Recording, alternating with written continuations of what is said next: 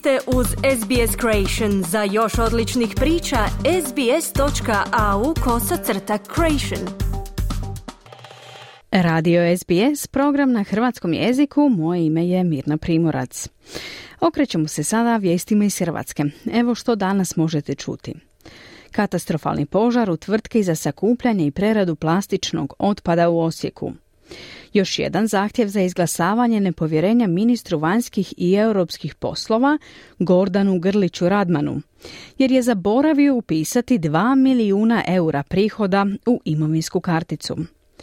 Premijer Andrej Plenković odgovara da desna opozicija ruši ministra vanjskih poslova jer su na proruskim pozicijama. Saborski odbor za nacionalnu sigurnost o irregularnim migracijama. Povećava se naknada za starije osobe koje nisu ostvarile zakonske uvjete za mirovinu. Na tragu isporuke prvog aviona Rafale Hrvatskoj, premijer se pohvalio i drugim akvizicijama za hrvatsku vojsku. Više u izvješću Enisa Zebića.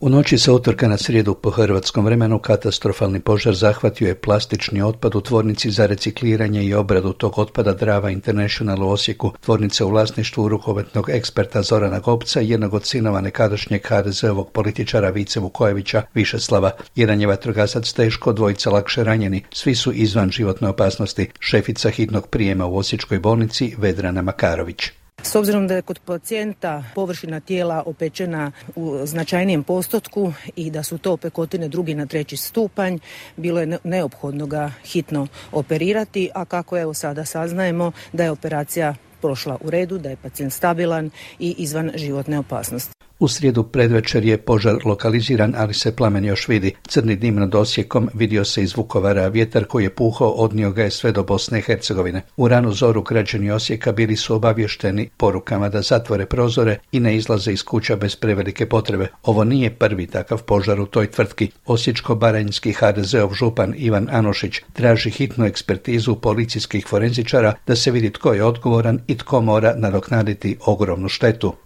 Tražim da se, iz Forenzičkog instituta, instituta Vučetić pošalju svi oni stručnjaci, forenzičari koji će utvrditi razloge izbijanja ovog požara, propusta koji su se dogodile vlasnika ovog objekta, na koji se već 20 godina upozoravamo svi mi ovdje zajedno i na neki način pokušavamo doći do informacije, izvijestiti nadležne službe da obrate pozornost na koji na kakav način se ovdje deponira milioni tona plastike bez ikakve kontrole. Na prijedlog desne opozicije Sabor raspravlja o pozivu ministra vanjskih i europskih poslova Gordana Grlića Radmana zbog toga što je propustio u svoju imovinsku karticu upisati 2 milijuna eura koje kao suvlasnik tvrtke za usmrćivanje i zbrinjavanje oboljele stoke zaradio unazad četiri godine. Ta tvrtka ima ekskluzivni ugovor sa državom, a kako je u tijeku epidemija svinjske kuge i preko 20.000 svinja je usmrćeno i spaljeno, zbog čega su mnogi u Slavoniji ogorčeni, desna opozicija je tu situaciju odlučila iskoristiti. Nino Raspudić iz Mosta.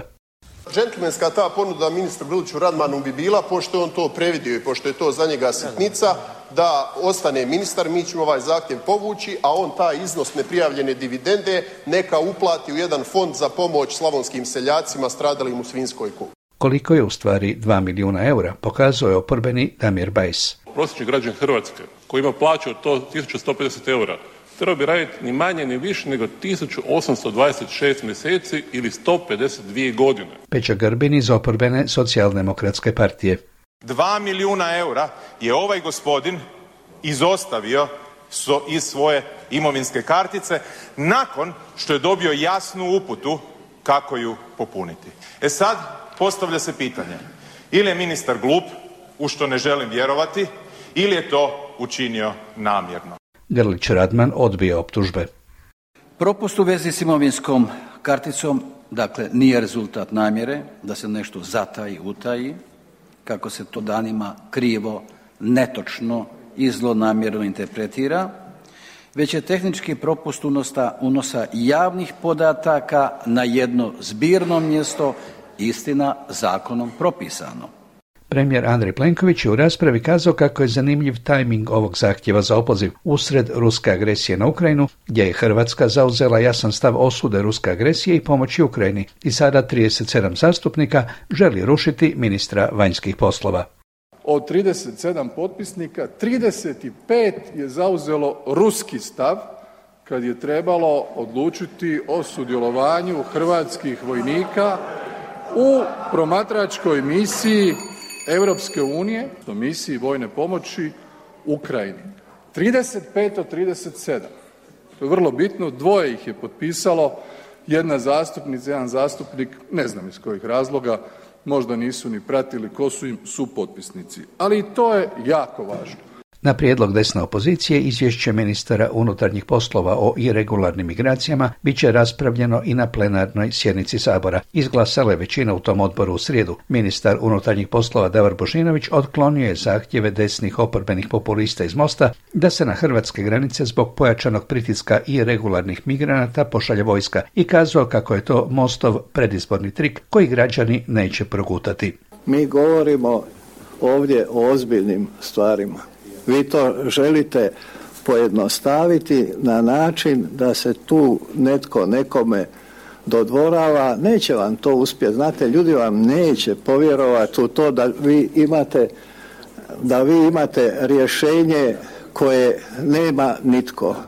Ministar je izvijestio kako je ove godine policija do sada zabilježila gotovo 46 tisuća postupanja vezano uz nezakonit prelazak granice, što je 175% više nego lani. Što se Hrvatske tiče i dalje je glavni problem neometan ulazak i regularnih migranata u Bosnu i Hercegovinu, otkuda preko zelene granice dolaze u Hrvatsku i dalje prema zapadnoj Europi. Nismo zadovoljni time koliko i kako se Bosna i Hercegovina nosi sa problemom migracija. Unazad gotovo tri godine u Hrvatskoj postoji institut da iako niste ostvarili pravo na mirovinu temeljem godina i uplaćenih doprinosa, od države ipak dobijate neku istina bog vrlo malu naknadu. Do sada je ona bila 120 eura mjesečno, a sada se diže za 25% i iznosit će 150 eura. Ministar rada mirovinskog sustava obitelji i socijalne politike Marin Piletić. Želimo predložiti podizanje prihodovnog cenzusa i to s jednostrukog na dvostruki iznos nacionalne naknade, odnosno 300 eura koji će sasvim sigurno doprinijeti smanjenju rizika od siromaštva starijih kućanstava i to upravo oni koji žive od jedne mirovine i u velikoj mjeri obuhvatiti žene koje nisu na temelju rada ostvarile mirovinu. Očekuje se da će time broj korisnika naknade sa sadašnjih 6900 korisnika narasti na nešto više od 13000, kazuje ministar. Do sada je podneseno 14,5 tisuća zahtjeva, odobreno ih je oko pola. Dvije trećine korisnika ove naknade su žene. Premijer Andrej Plenković je na sjednici vlade u srijedu komentirao i primopredaju prvog od 12 višenamjenskih borbenih aviona Rafale kupljenih od Francuske u utorak u zrakoplovnoj bazi u Mont de Marsanu u Francuskoj. Podsjetio je da se odluku o kupovini novih borbenih aviona vuklo čak 20 godina, ali da to nije jedina nova oprema koja stiže Hrvatskoj vojsci. Mi smo nedavno nabavili helikoptere, Black Hawk, doći će ih još osam uz postojeća četiri tu su i helikopteri Kajova Warrior, uskoro dolaze i borbena vozila, pješaštvo Bradley, nabavljen je i protuzračni obrambeni sustav Mistral 3 koji je u potpunosti kompatibilan sa avionima Rafale gdje će se još dodatno nadopunjavati sustavi protuzračne obrane, a u procesu smo i modernizacije Hrvatske ratne mornarice, a da ne govorimo o svemu što je napravljeno za poboljšanje materijalnog položaja hrvatskih vojnika i u konačnici hrvatski obrambeni proračun nikada nije bio veći nego što je sada. Pred kraj povećaju tečaj nekoliko najzanimljivijih valuta po tečajnoj listi privatne Zagrebačke banke. Za 100 švicarskih franaka mogli biste dobiti isto toliko, 100 eura. Za 100 engleskih funti 111 eura, za 100 američkih dolara 91 euro i za 100 australskih dolara 58 eura. Obrnuto, za 100 eura mogli biste dobiti 93 švicarska franka, 83 engleske funte, 100 američkih ili 159 australskih dolara. Tu kod nas je i dalje bablje ljeto, ali dolazi neko blago zahlađenje za par stupnjeva, tako da će se to moći preživjeti. I dalje smo više manje svi u kratkim rukavima. Toliko za današnje jutro, čujemo se za sedam dana, do tada pozdrav, a sada natrag u studio. Želite čuti još ovakvih tema? Slušajte nas na Apple Podcast, Google Podcast, Spotify ili gdje god vi nalazite podcaste.